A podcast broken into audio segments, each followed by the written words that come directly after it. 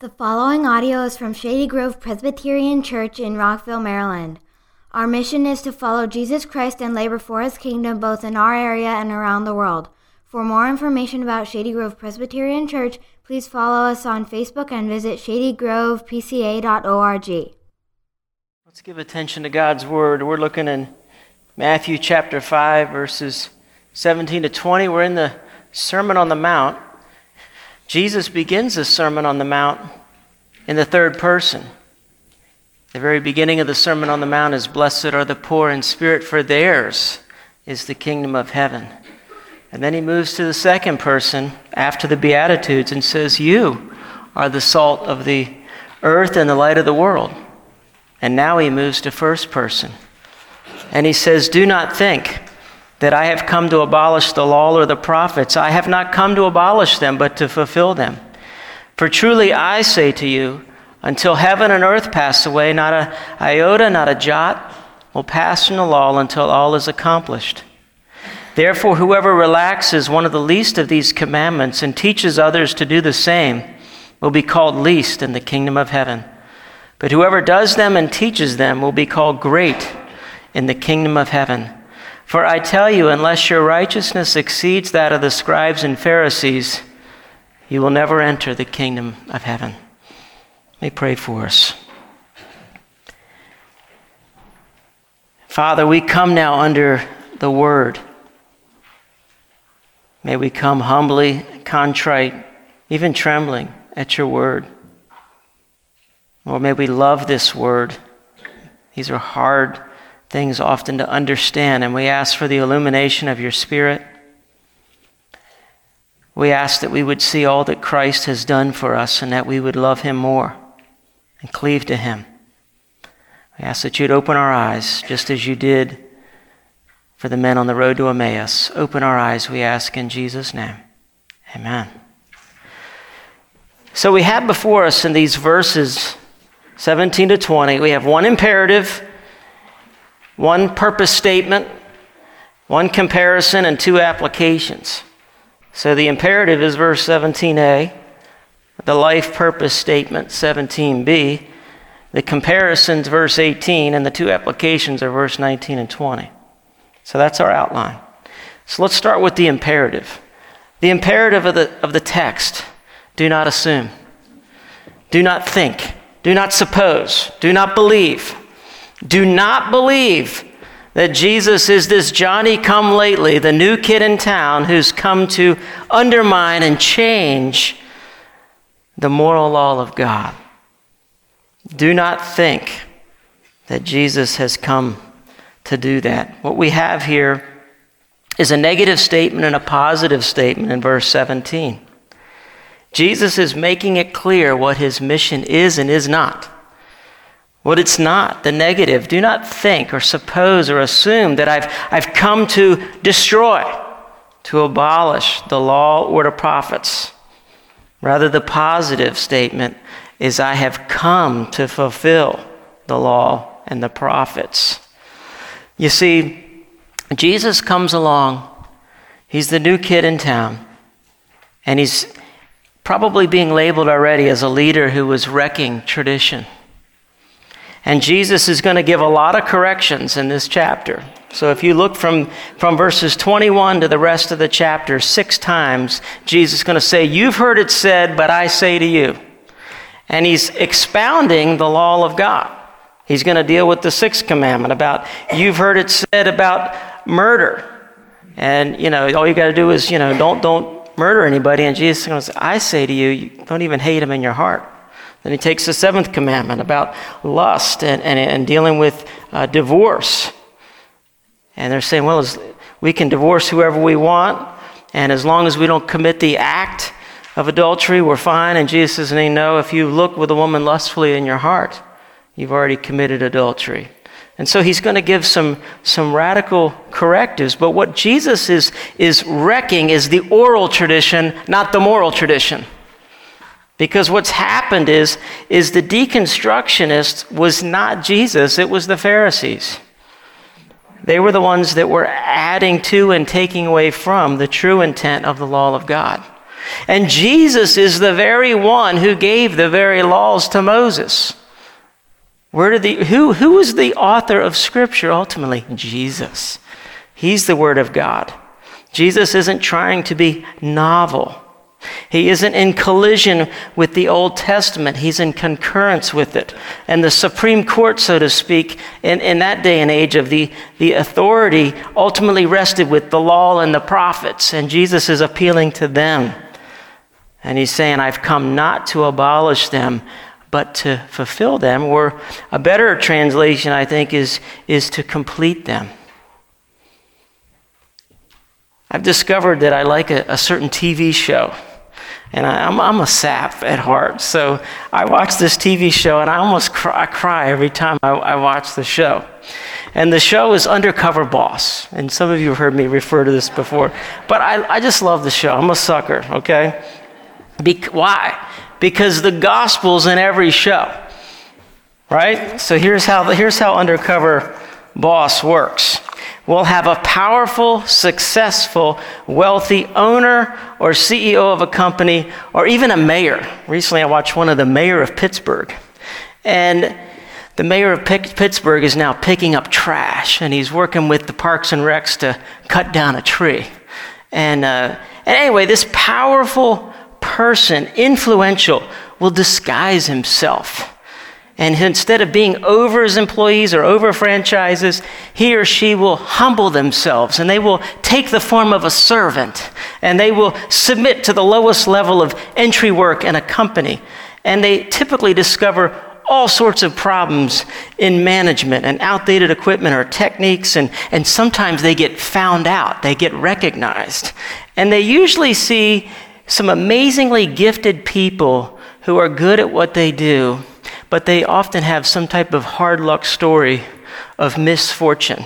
You discover that most people aren't doing blue collar work because this is what they sought out to do. You hear their stories. And sometimes the CEO will encounter bad employees who are terribly abusive to workers, cheating the company or undermining management, and they have to be dealt with. And I love at the end when he, the big reveal comes and they get fired. You know, you see retribution, right? So retribution comes to the wicked, but to the good, they're rewarded. And they're, they're often just blown away as the CEO will, will recognize their hard work and, and will bless them with incredible generosity.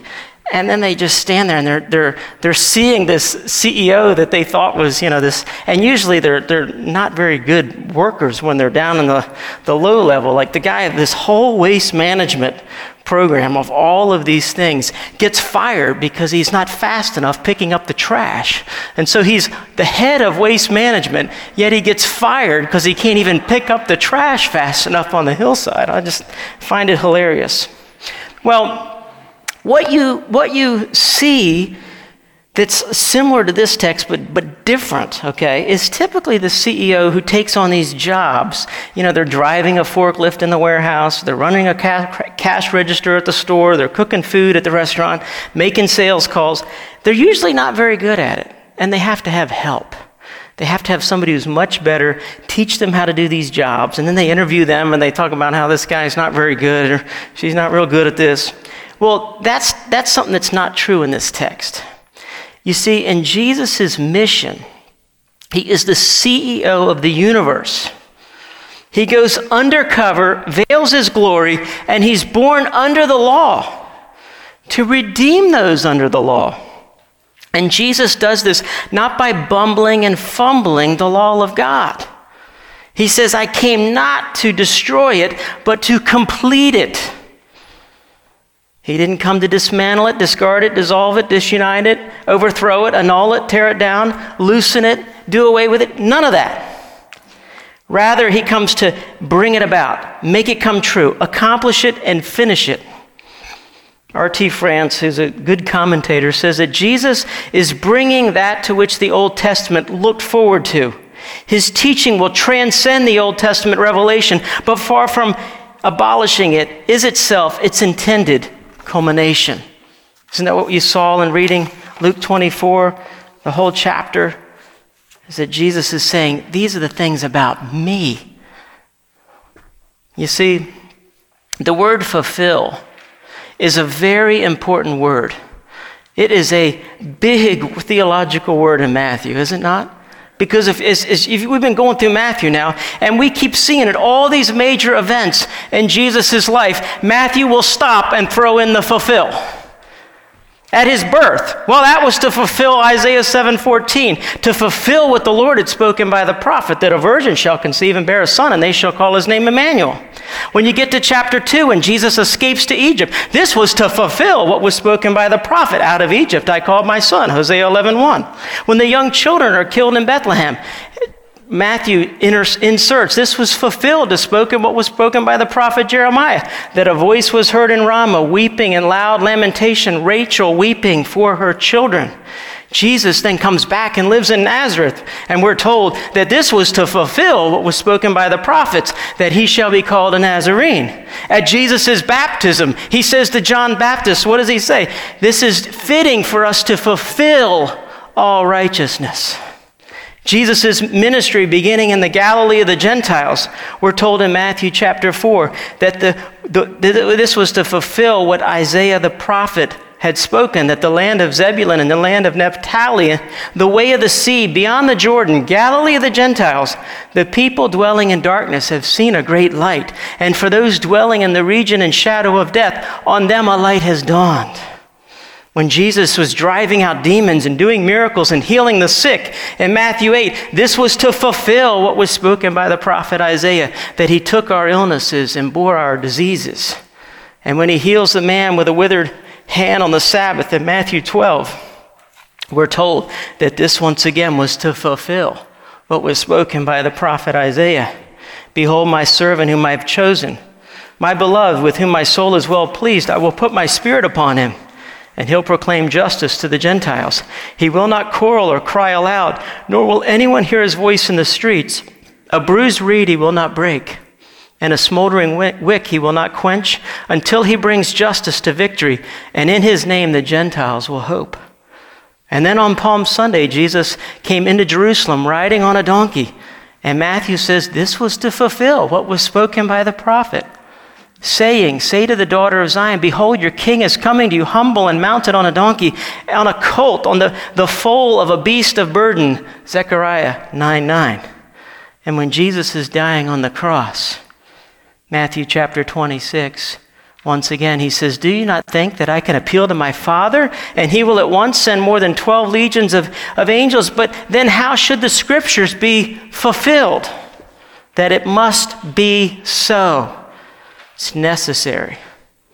You see, we see in these verses what Jesus came to do and why. Very simply, he came not to destroy the law, but to complete the law, to fulfill it, because none of us could.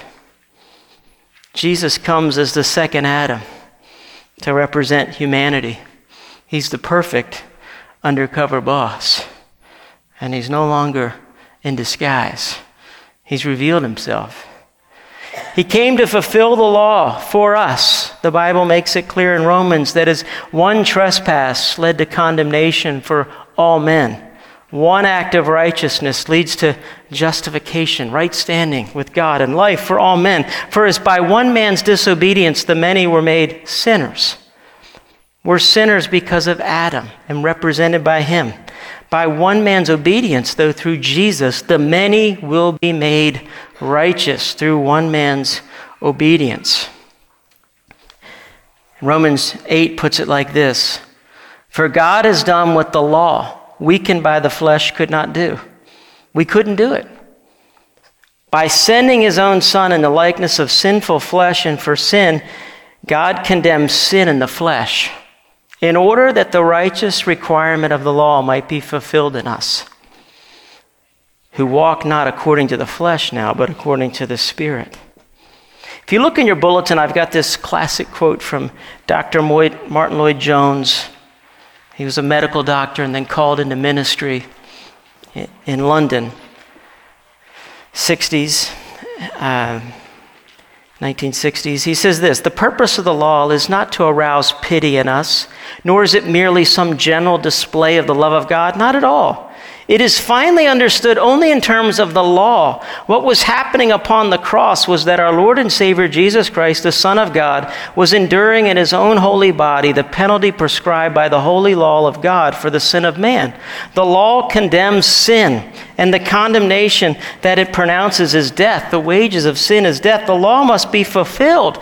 God is forgiving us let us say so clearly, does not do so by deciding not to exact the punishment that he has decreed. That would imply a contradiction of his holy nature.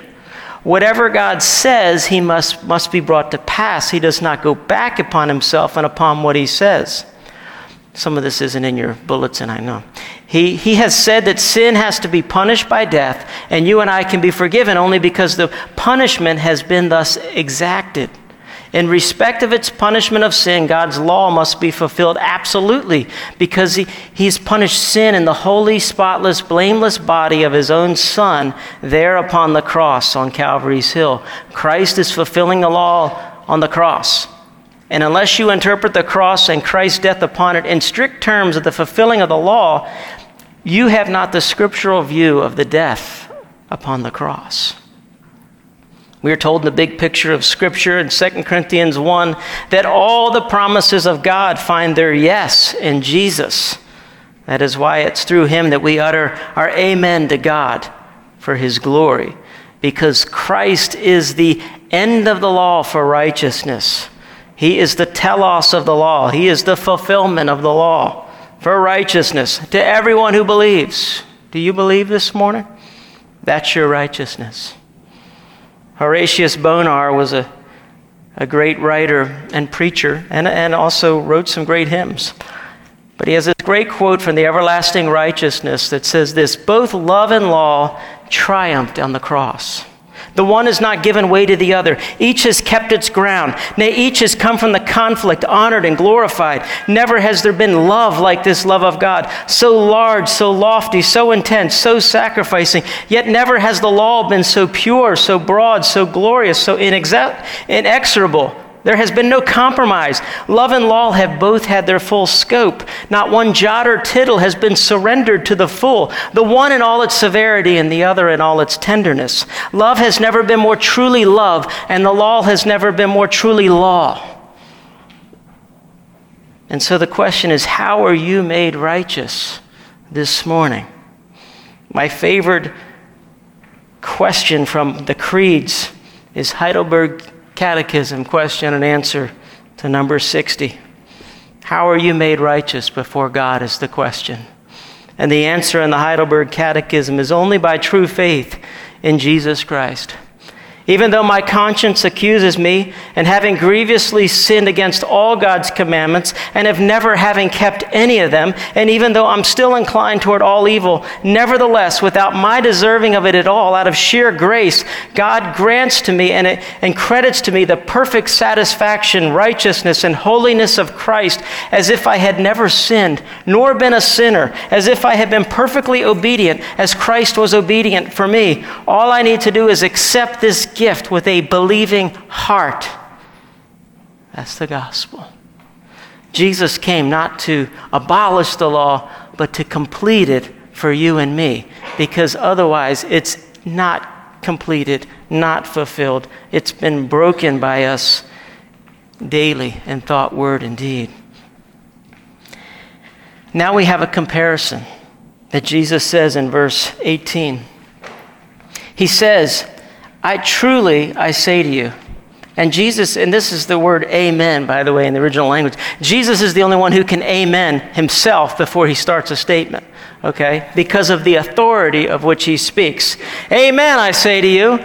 You know, he's giving his amen because he speaks with authority. And he's saying, until heaven and earth pass away, He's like saying, not the, the least little dotting of the I or the crossing of the T would be the smallest little things in our English language. Well, here in the Hebrew, it was the iota or the jot. He's saying, not any of these things are going to pass away from the law until all is accomplished. You see, we should not discard or, or think, well, I just need to just read my New Testament. The Old Testament's not real important anyway. I don't understand some of it. So the reality is this, as J.C. Ryle said, the Old Testament is the gospel in the bud, and the New Testament is the gospel in full flower. The Old Testament is the gospel in the blade, and the New Testament is the gospel in full ear. The saints in the Old Testament saw many things through a glass darkly. They all looked by faith to the same Savior and were led by the same same Spirit as ourselves. And these are no light matters. Much infidelity begins with an ignorant contempt of the Old Testament. Jesus loved the Word of God. Psalm 40, verse 8, where is quoted in Hebrews 10 about Jesus, is a, is a quote that says, I, I delight to do your will, O God. And he's come to do that will perfectly of keeping the law. The psalmist in Psalm 119 is in love with the law, and Jesus was in love with the law. And when he was tempted, what does he quote? The law three times from Deuteronomy. Jesus said he, he, he also appeals to his own words having the same authority as the words of the Old Testament. In Matthew 24, Jesus says this Heaven and earth will pass away, but my words will not pass away. Just think about the authority of Jesus for a minute. Imagine you're at your coworker at your cubicle at his desk, and he says to you, Heaven and earth will pass away, but my words shall never pass away. What would you do at that point? You'd laugh, right? Or you'd say, We need to get you checked out. You need, really do need a psych evaluation. But Jesus just says it because it's true there is a better chance of the sun not coming up tomorrow than his word not being fulfilled or passing away. Jesus equates his words with the law and the prophets, and Jesus says in John 10 35 that the scriptures cannot be broken. And yet he's broken for us to fulfill those very scriptures. You see, if God was to alter his law, this is a quote from Spurgeon. For God to alter his law would be an admission that he made a mistake at first, that he put poor and perfect man under too rigorous a regime, and therefore he's now prepared to abate his claims and make them more reasonable. And some people think that God, you know, kind of switches these different plans throughout the Old Testament. Well, that, that plan with Adam and Eve, well, that didn't work. Let's, let's try Noah. Eh, that didn't work. Let's try Abraham. Eh, that didn't work. Let's try Moses. Eh, that didn't work. Let's try David. Eh, that didn't work. And the idea is that God's just looking to try a new, that's not what the scripture teaches at all. Scripture teaches that these are all unified structure of promises. And they begin with Adam and Eve, and that, that one's going to crush the head of the serpent. And then we're promised to Noah that he's going to preserve humanity and he's never going to flood the earth again. And then he makes the promise to Abraham that through your offspring, all the families of the earth will be blessed. And then he makes this promise to David that one of your offspring is going to be on the throne forever and they're all fulfilled. Where do they find their yes and amen? Sunday school answer Jesus. You see, and so God hasn't changed his, his strategy. But we do, have the, we do call it the Old Testament and the New Testament. Okay, so we do have, there is something that's new about the new, and there's something that's old about the old. And when Jesus died on the cross, what happened? We are told what happened. The temple of the veil of the temple was torn in two from top to bottom, meaning God was the one who tore it. And that was to have access into the presence of God in the Holy of Holies.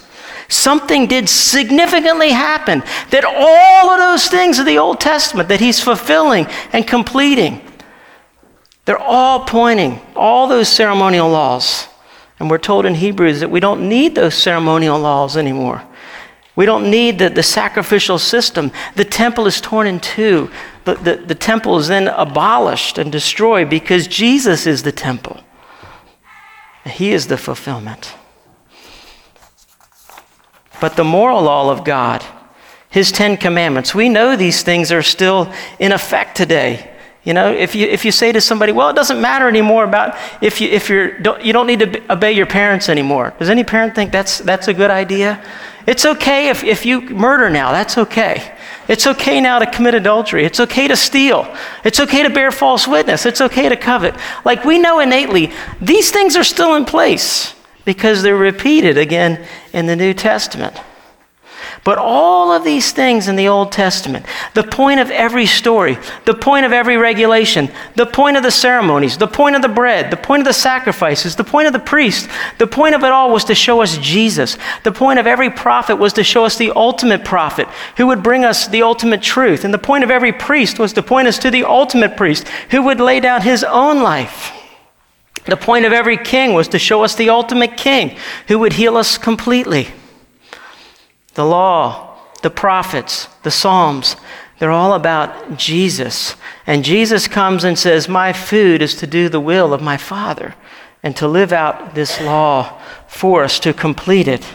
But now that that has happened for us, does this mean that, that well, the Sermon on the Mount, this doesn't really, you know, this doesn't really have much relevance for us?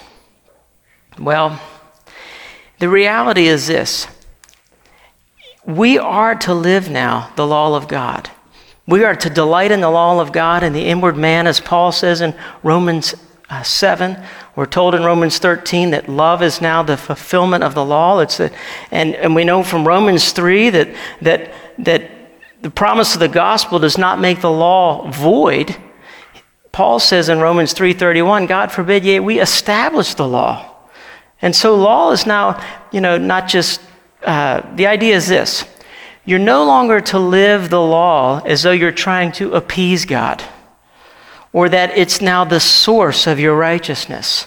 It's the course, but it's not the source. The law is the track, but it's not the engine. The gospel is the engine. And what we need is the gospel. But as now we have the gospel and the Spirit comes to live inside of us, and now we're no longer trying to appease God because He's been appeased. Now we want to please Him. And there's a big difference between trying to appease and trying to please. Let me give an illustration. Some of you may have seen this on the news over the weekend. Enid, Oklahoma, we have two women that are two young girls that were being pursued by the police and they have police video footages. Does anybody see this?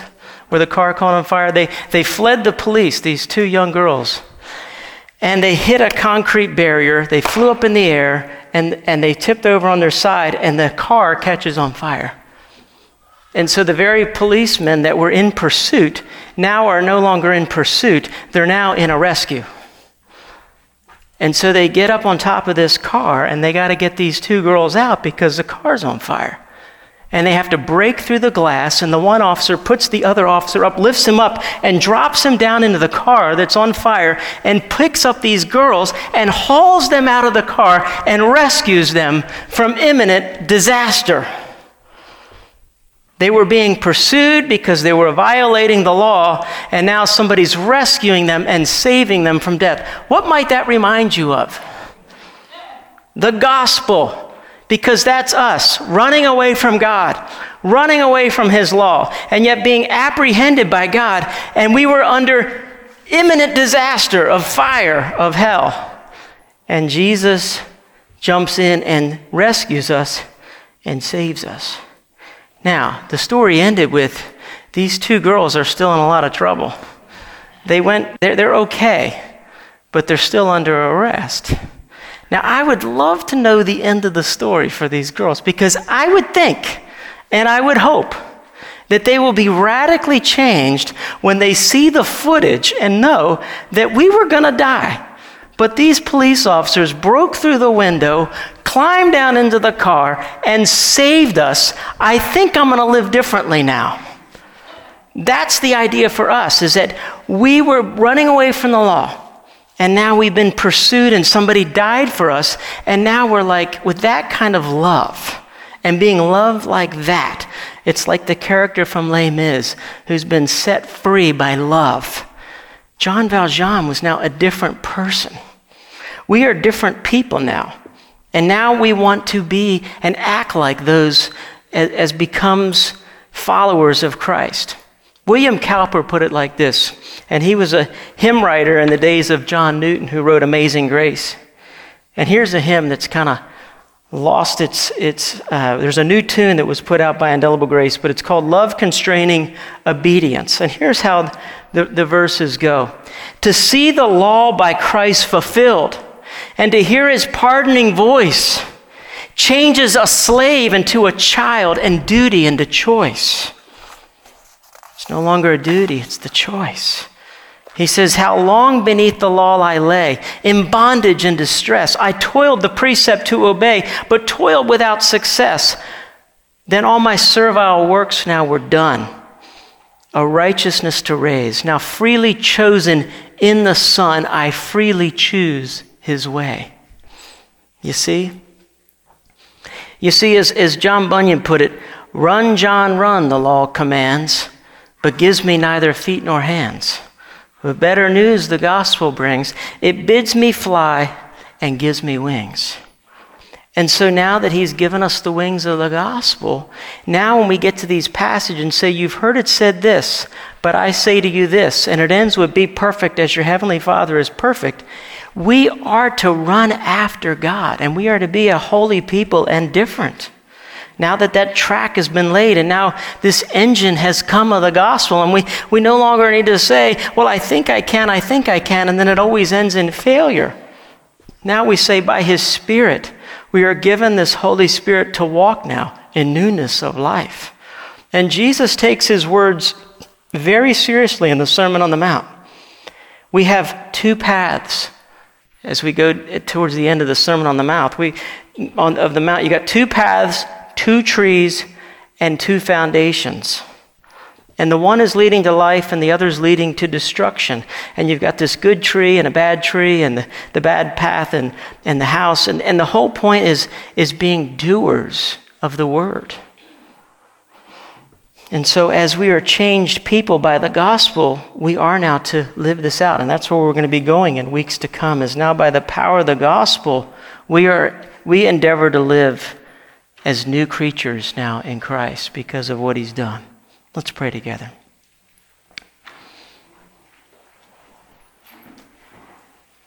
Lord, we're thankful for the cross. We're thankful for Jesus, our perfect righteousness, our only righteousness. Lord, you have much to say about how we're to live in your kingdom. And we pray that we would take those things seriously. That, Lord, we would show you how thankful we are by trusting you, by obeying you, by following you. And Lord, we are grateful for the security that you have given to us, this perfect robe of righteousness. We thank you for the deposit of your Spirit, guaranteeing what's to come. And we pray we would rest in that and bear much fruit. For we ask in Jesus' name. Amen.